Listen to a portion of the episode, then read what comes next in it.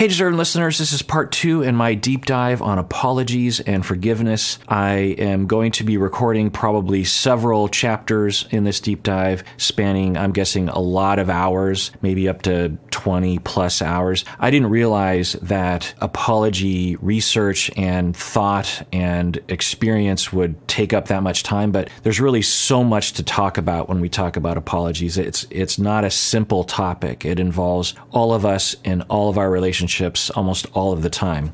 As an exercise, you can ask yourself, what apology would you love to receive from a loved one, whether it's your partner or your parents or an old friend? What apology would you love to get from that person, but might have given up on ever receiving it? Imagine if you actually did get that sincere apology, how good that would feel and how transformative that would be to your life, to your working models of self and other, to your relationship with that person. And so this is part two in that deep dive. And I thought I'd start it off by analyzing Bill Clinton's apology to the nation regarding Monica Lewinsky. Let's get into it.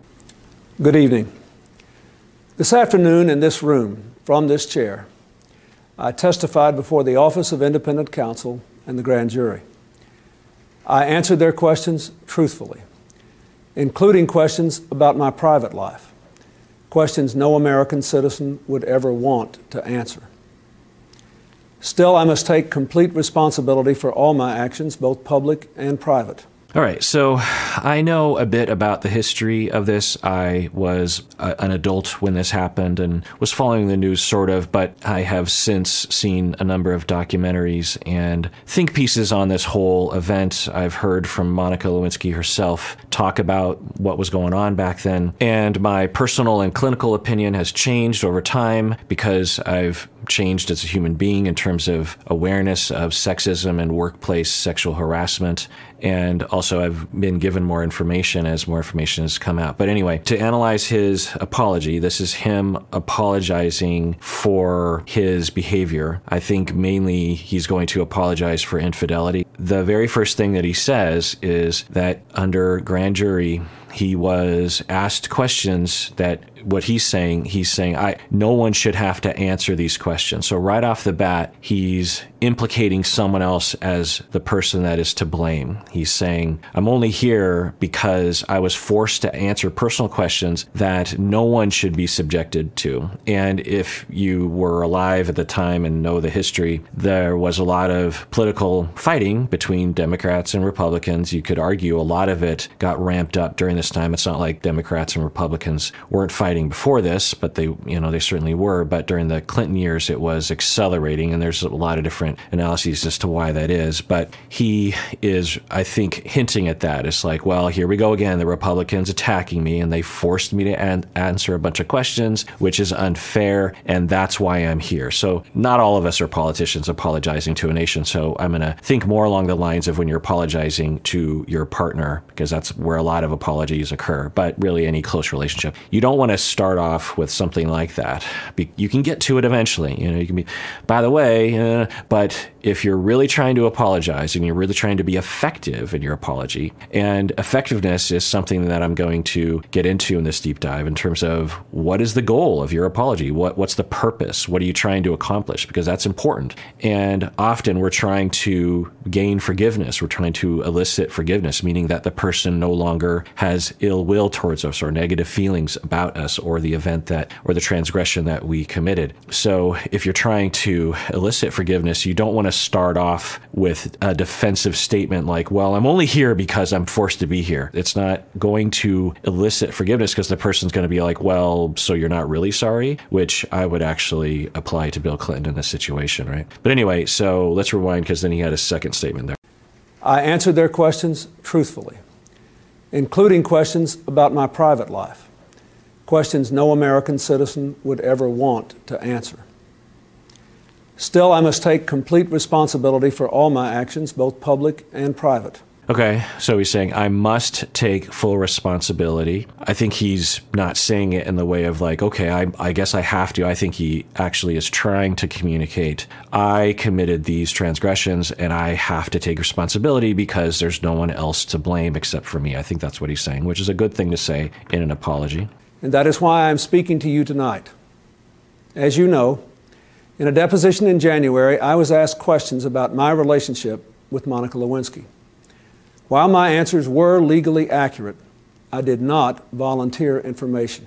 Okay, again, if you understand the background of what he's saying right now, maybe he'll get to this. I don't think he does. Well, so I'm an American citizen, so he was apologizing to me. Okay. In full disclosure, I voted for him back then in 92. Just know that, I guess, because if people think I'm attacking him because I am a Republican or something, full disclosure, I voted for him. I wasn't super enthusiastic about him, but in terms of the alternatives, uh, Ross Perot, he is apologizing to me. So that actually leads to another part of an apology, which is who is transgressed upon, who's the transgressor. So he is the transgressor, and I am the transgressed upon. He's apologizing to the nation. He's apologizing to me. He was apologizing to me back then. So do I accept his apology and or do I forgive him? So if he's apologizing to me, I'll give my own personal, not clinical reaction to this, which is that, especially given what I know now, when he says that while his answers were technically accurate, he did not provide information, that is insufficient to me because when he was answering the questions, uh, if you know the history, when he was asked questions, has he had sexual relations with Monica Lewinsky? He said no, because when he looked at the people who were investigating, when he looked at their def- their written definition of sexual relations, it was such a weird definition, legally speaking. Something it had something to do with you had to have physical contact with the intent on creating arousal arousal and sexual sexual satisfaction in the other person. And so, if, if I think I remember this right, don't quote me on that. And Bill Clinton's like, well, I was never actually trying to please her. She was always trying to please me. So I never had sexual relations with her because I was never touching her in a way that was trying to arouse her or please her. Now, According to anyone else's definition, he absolutely did have sexual relations with Monica Lewinsky, and he knows that. So when he's apologizing to me and he's saying, Well, technically I was telling you the truth, I'd be like, But you knew what was being communicated. You knew that people would hear what you were saying as if you had never had any sexual contact, not following this weird definition of sexual relations. So I personally am not satisfied with that. It's what would really satisfy me in this apology is if he said, I have a problem with sexuality, with self restraint, with attachment. I have issues that led to a lot of decisions, uh, leading to me sexually harassing an employee of mine, an intern of mine, a much younger, more vulnerable individual. I am the supreme boss of the White House, and she was an employee, and and and I exploited that. And when I was asked the question, did I have sexual relations with her? I used my lawyer stuff to get out of it by essentially deceiving those people who were a- asking the question. And when I went public, because this is after that, you know, he had a press conference. Let me say it again. I did not have sexual relations with that woman. And he's saying, well, I w- I wasn't lying. And I'm like, yes, you were, because you knew what we thought you meant by that. That's the definition of lying. You were willingly saying something that you knew would be misinterpreted as something else other than the truth. So, insufficient apology to me. Indeed, I did have a relationship with Miss Lewinsky that was not appropriate. In fact, it was wrong. It constituted a critical lapse in judgment and a personal failure on my part for which I am solely and completely responsible. Okay, so he is taking full responsibility. That is one of my 12 components, which I, have changed over time and probably will continue to refine, but I feel like I've landed on a good set of components of apologies. Well, I will say that he's acknowledging part of the transgression, that he really should be apologizing to his wife because he was cheating on her, right? In around this issue. But more importantly, he should be apologizing to Monica Lewinsky for exploiting her, for sexually sexually harassing her at work. And if he's apologizing to me, then, well, so that's another th- a part of this is because that is part of the apology system that I get into in the deep dive, which is that what responsibility does he have to me? If I'm bothered by his behavior, does that an actual transgression against me personally? Because on one hand, I could say yes, because he is the president of my country, my federal government, and thus has, a, a, I guess, a moral. Res- I mean, the way that people see it is that he has a moral responsibility to be a good leader, to lead by example, to be to have integrity, that kind of thing, to not open himself up to it. Because when you engage in those kinds of behaviors, you can be compromised in terms of someone could blackmail you to get information that could harm the nation and me as by extension. But in terms of the morality of it,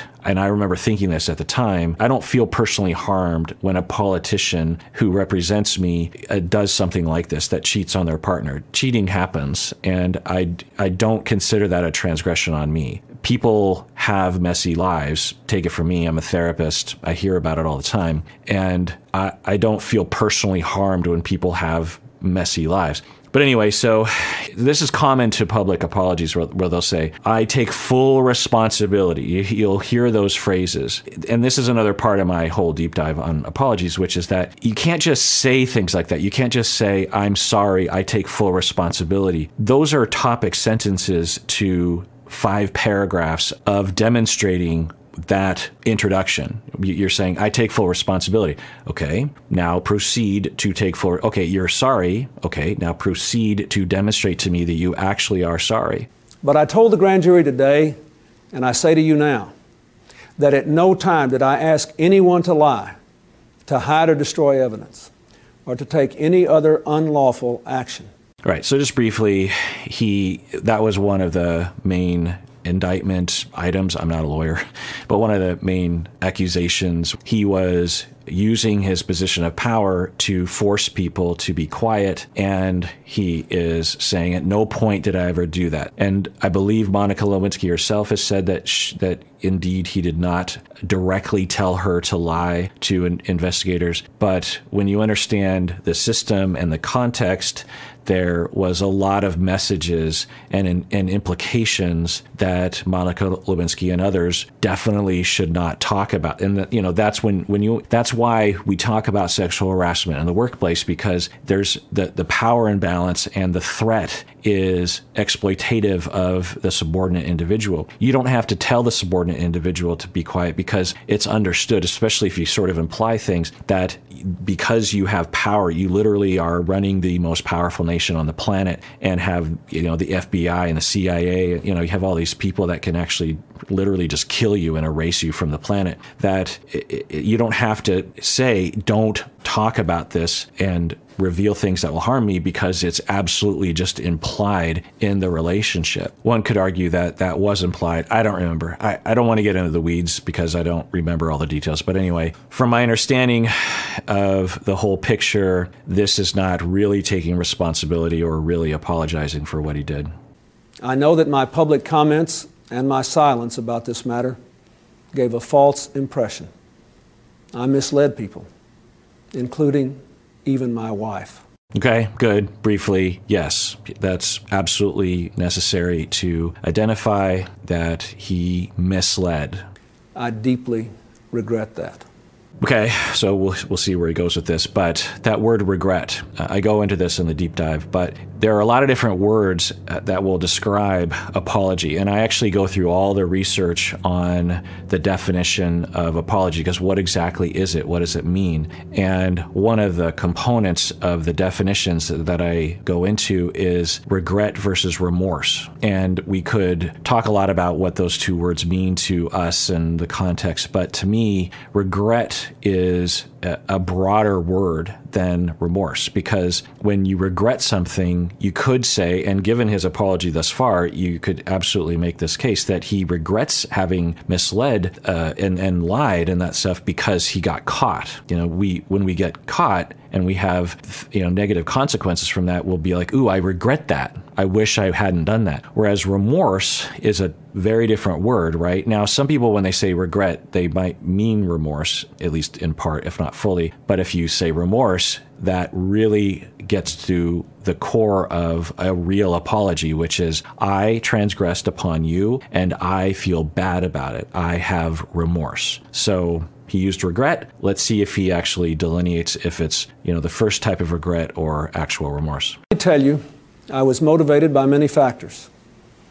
First, by a desire to protect myself. One of the main elements of an apology that people often leave out or mess up is explaining why the transgression occurred, why you committed the transgression, without making excuses. Some people will say it, providing an explanation is excusing it away, and certainly that can be the case. But if you are really going to apologize, particularly in these kinds of apologies, you know, if you're apologizing to your spouse for having lied or cheated or something, you should take the time to eventually figure out the factors that led to that transgression because in order for you not to commit that transgression again, you must understand how you committed it in the first place. And, and a lot of people will just say, well, I don't know, I just made a choice at the time. I'll, I'll just never make that choice again almost all the time that is insufficient because you didn't just make a choice. It was probably a series of a hundred or a thousand different little decisions or factors or traumas or assumptions or perceptions or contextual factors or,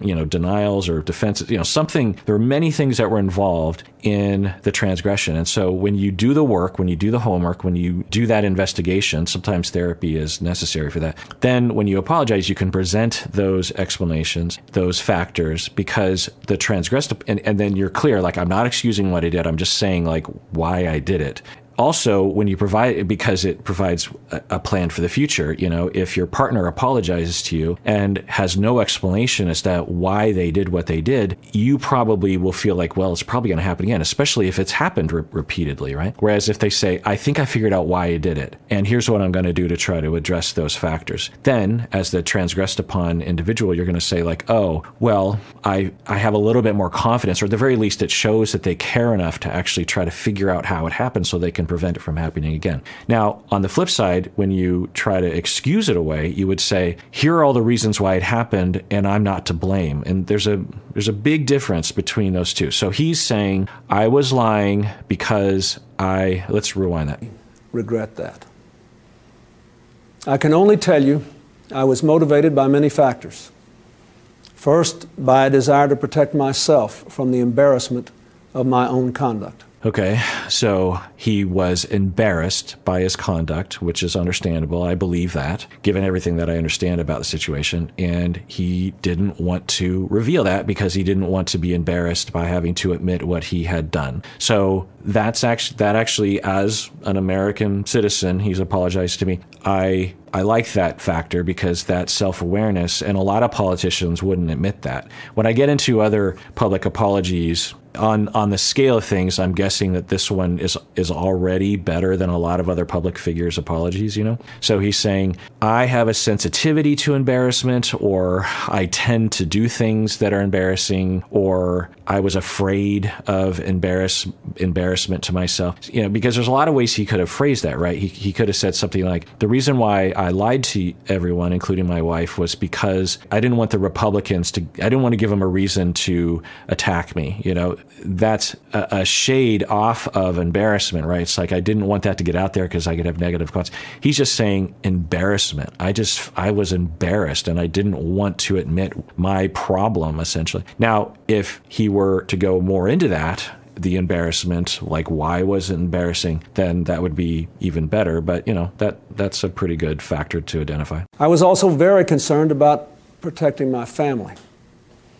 The fact that these questions were being asked in a politically inspired lawsuit, which has since been dismissed, was a consideration too.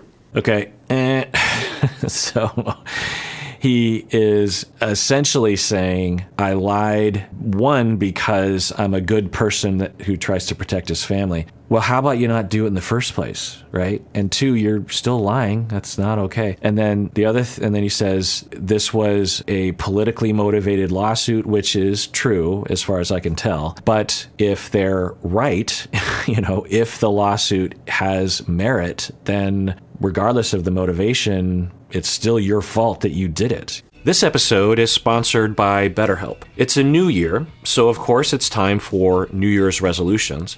But often, those are just manifestations of internalized harmful voices, voices that tell us we're not good enough. So instead of making a resolution to change something, let's recognize that we are already good enough. Now, most people think of therapy as a place for us to work on our problems.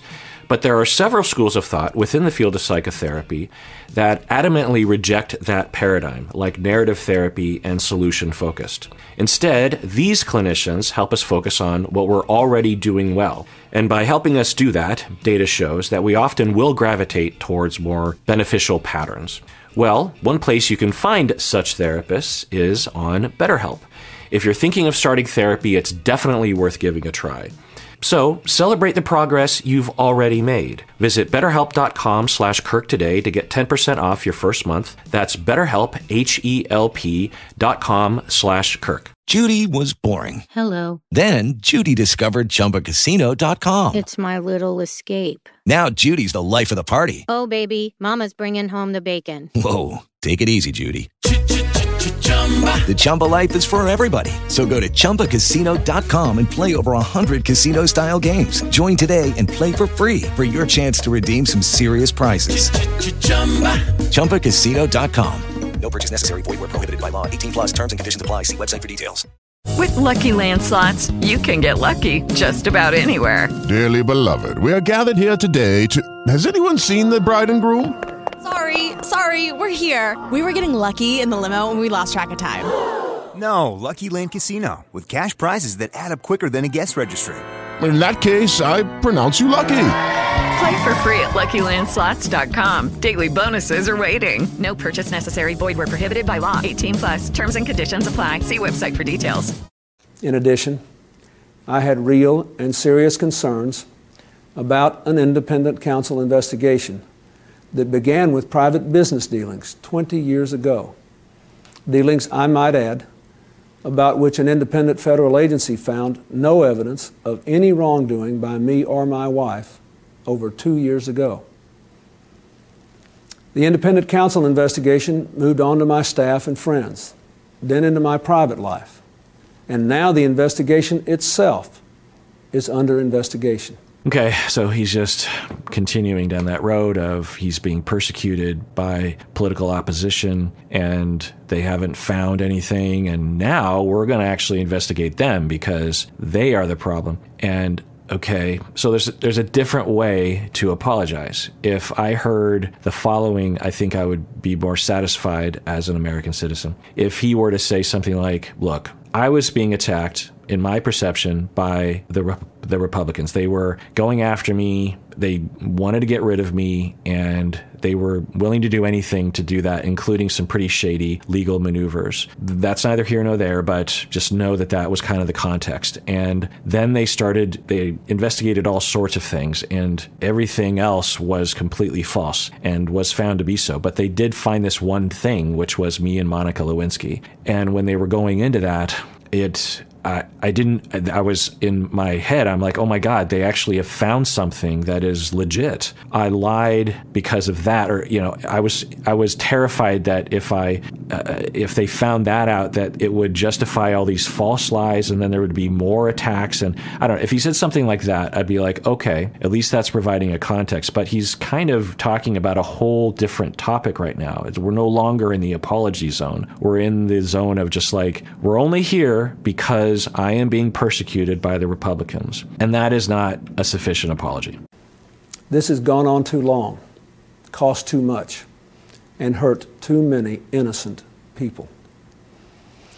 Now, this matter is between me, the two people I love most, my wife and our daughter, and our God.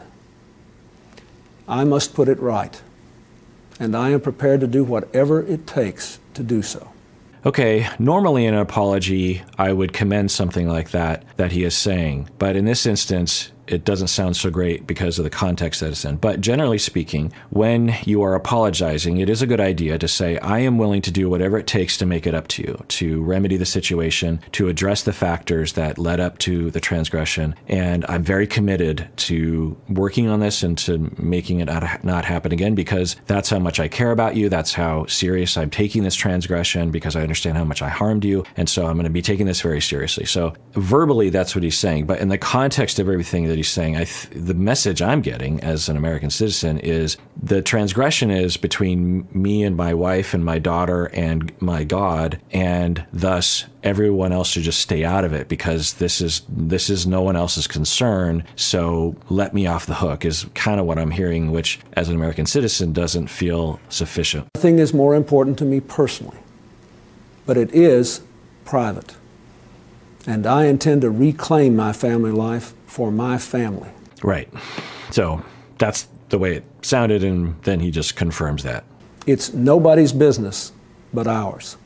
Right. So he's doubling down on that message of just like everyone needs to stay out of this, which is, you know, pretty convenient perspective given what he has done. And yeah, certainly a lot of this is, if not most of this, is a private matter and doesn't involve me. And I remember thinking that at the time. But you did lie straight up to me and to investigators. Now, do I take it super personally that he lied to me? No. But I will say, you know, I, a lot of people might be thinking, well, you know, politicians, they lie. I've never liked that perspective. I think that that when you have the creeping normalcy of lying among politicians and really among public figures in general, I don't want to live in that world. Okay, if you're going to lie about that, what the hell else are you lying about, right? Like, we're supposed to live in an open democracy, and lying is against that. Anyway, but the other part of this is that now that we understand the whole story, it's not just that he lied, it's that he was exploiting an employee, a vulnerable, much, much younger employee, and that's a problem. Now, does should he be apologizing to me about that? Mm, I mean, he should be leading by example and taking responsibility for it, but I'm not personally harmed by that. Obviously, Monica Lewinsky was harmed by it in a, in a variety of ways, and, and the transgression upon Monica Lewinsky was not just only committed by Bill Clinton, it was society at large, the comedians, you know, every, everything. Even presidents have private lives. It is time to stop the pursuit of personal destruction and the prying into private lives and get on with our national life. Our country has been distracted by this matter for too long, and I take my responsibility for my part in all of this. That is all I can do. Now it is time, in fact, it is past time to move on. We have important work to do. Yes, I agree with all of that. It, you know, I was around at the time, and yeah, and the amount of news coverage and the amount of obsession about this whole story, which from my perspe- perspective, had nothing to do with the legality of it and had more to do with just the, the tabloid nature of it. That Bill Clinton, I mean, just everything that was being said, uh, all the little details and the pictures, like here's Monica Lewinsky and in the beret with him, and, and the stories about the blue dress and uh, ridiculing her, of you know, body shaming her, and just all sorts of you know, that's yes, him saying let's move forward and actually start talking about some important political things. Yes, I agree. And when you're apologizing, this is your grand apology to the nation. Uh, to say this is obviously self-serving. like, so when that's another thing to think about when you are apologizing that if you have self serving things in the apology, it can come across as that way and thus will negate the apology, right? It's like, hey, look, I'm really sorry, but you know, can you just move on from this? Can we just move forward? It'll feel as though you're not really recognizing the weight of the transgression, that you don't really care, that you're not really remorseful, you're not really in my shoes, you don't really care about how I'm dealing with it. You're basically like, yeah, yeah, yeah, I get it, I get it, but can we move forward? That's not a great way to apologize real opportunities to seize, real problems to solve, real security matters to face. And so tonight, I ask you to turn away from the spectacle of the past seven months, to repair the fabric of our national discourse, and to return our attention to all the challenges and all the promise of the next American century. Thank you for watching, and good night. All right, so I just came up with the following grading scale. I will have it like a like a school grade A, B, C, D, F. And A is more than sufficient. B is sufficient. So, how do we define sufficiency? Well, there are three different elements that I can identify thus far. One is is that the goals of the apology were met. The goal meaning that the apologizer typically will enter into it, hopefully, with some sort of conscious goal. They are seeking acceptance or forgiveness or understanding, or can we please reconcile our relationship? You know, some sort of goal there. Now, sometimes it's hard to know what the goal of the apology was, right? I guess if we look at Bill Clinton, part of the goal of this apology was to uh, clearly, given his apology, to get people to stop asking him questions and to stop hating him, right? And to let him, quote unquote, do his job. So, was that goal met? I would say, yeah. I, from my memory, most people, at least who voted for him, were on his side anyway because of the way things were in the 90s, that the lack of awareness of sexual harassment and coercion, the shaming of women in the situation, the ex- the excusing of men from this kind of behavior. So, uh, from my memory, the country mostly did move on at least his supporters. But anyway, so so that goes. But I wouldn't say that's a very viable goal. Although if we if we if we compare this to relationship apologies, you might a part of part of your apology goal might be like, look, I want to apologize and I want to convey remorse and responsibility, but I also want us to move forward and have a good time tonight, or I want us to be able to get back on track with our relationship. And essentially, I think what he is doing here is analogous to that. Looking back, I don't think that that's very fair of him to ask, particularly in the midst of an apology. He could have said that later. So anyway, but the other two elements of sufficiency are the apology was accepted by the transgressed, and the apology has helped the harmed individual to forgive now or eventually forgive. So there's that's B. So B is like, look, sufficient, you know, and then A more than sufficient is like, wow, you really went more, you really went above and beyond. So achieving a B is actually pretty hard. And in my experience, almost no one ever achieves that. Occasionally I'll come across situations in my office or in my personal life where uh, an apology is a B letter grade, it is sufficient, but it's pretty rare. Um, C is mostly sufficient, meaning there was some sufficiency there, but there were some notable uh, deficits. D is slightly sufficient, meaning that, okay, I'll recognize that there was that element of the apology that was sufficient, but the rest of it was not. And then F is completely insufficient. So where would I put Bill Clinton? I would put him at slightly sufficient because there were elements in the apology that I would say were sufficient. I identified those. But there was so much more that needs to be said that I identified. And I could go on and on about all the other things he could have said. But, you know, the main categories are he didn't even necessarily recognize the main transgression that eventually we would come to know, which is, again, sexual harassment, coercion, the predatory nature of him on a vulnerable, very, very young woman. I think she was 22 at the time or something. So that's a major transgression, at least to her, right? And he didn't even identify that because he probably doesn't even know that that was a transgression. Has he apologized for that since? I, I don't know. I'll try to search for that. But anyway, so there was that. Also, he mostly just talked about how he was being persecuted and how he wanted the nation to move on from it, which basically taints the rest of the apology, right? So there's that. Also, he provided one element, a sufficient factor as to why he lied because he was embarrassed, uh, that did feel sufficient for that identification, but there were so many other bullet points and also more elaboration on those factors, including that one that would have made it feel more sufficient to me as the person, as one of the individuals he's trying to apologize to. So I would give it a well so it's funny because if i give him a d then i'm guessing i'm going to give everyone else an f but i think that's just the way it's going to be. So I, maybe i'll have like different degrees of f and d because i'm pretty sure all of these public figures are going to get d's and f's. So maybe i'll have different levels of f and different levels of D? Because he's certainly not mostly sufficient. And as a professor, we don't give letter grades at my university, but you know, I'm aware of sort of the vibe of those kinds of grades because I got them until I, you know, graduated from my bachelor's degree. And what I'll say is that yeah, I mean, I would I would say he got a D I mean, well, really, he got an F. Like if I w- if he were a student in my class and the the task was to apologize, I'd be like, no. Go, go back home. You, you got read the chapter on apologies, but I, I'm pretty sure this is better than most. So I'll give him some credit that you know it's it's a D because a lot of politicians that I'm sure I'll, I'll review they don't accept any responsibility and they certainly don't provide any kind of factors, uh, personal problems that resulted in the transgression. So yeah, D.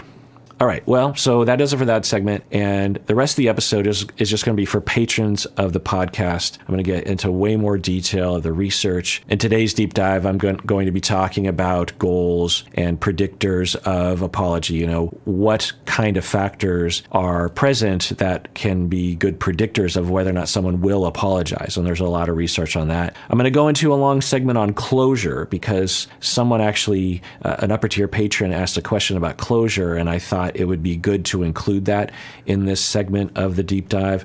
I'm going to talk about uh, bad goals uh, for th- for apologies, meaning like some people will head into apologies with really bad goals, with with you know ill-advised goals. The efficacy of apologies, like what factors lead to an apology being effective. That you know, it's pretty important to pay attention to. And also, eventually, I'm going to get, going to get to what research says in terms of the effects of a good apology. So if you want to listen to the rest of the episode, you have to become a patron of the podcast by going to patreon.com or clicking the link below. When you become a patron, you'll get access to this episode and all of my other deep dives on various other topics. We have hundreds of deep deep dives, very involved. When I spend months researching and doing a lit review, and you know, it's essentially like I'm writing a dissertation. And uh, when I do that, I want to reward the patrons by saying that's content that they have access to. So if if you want to become a patron, do it now.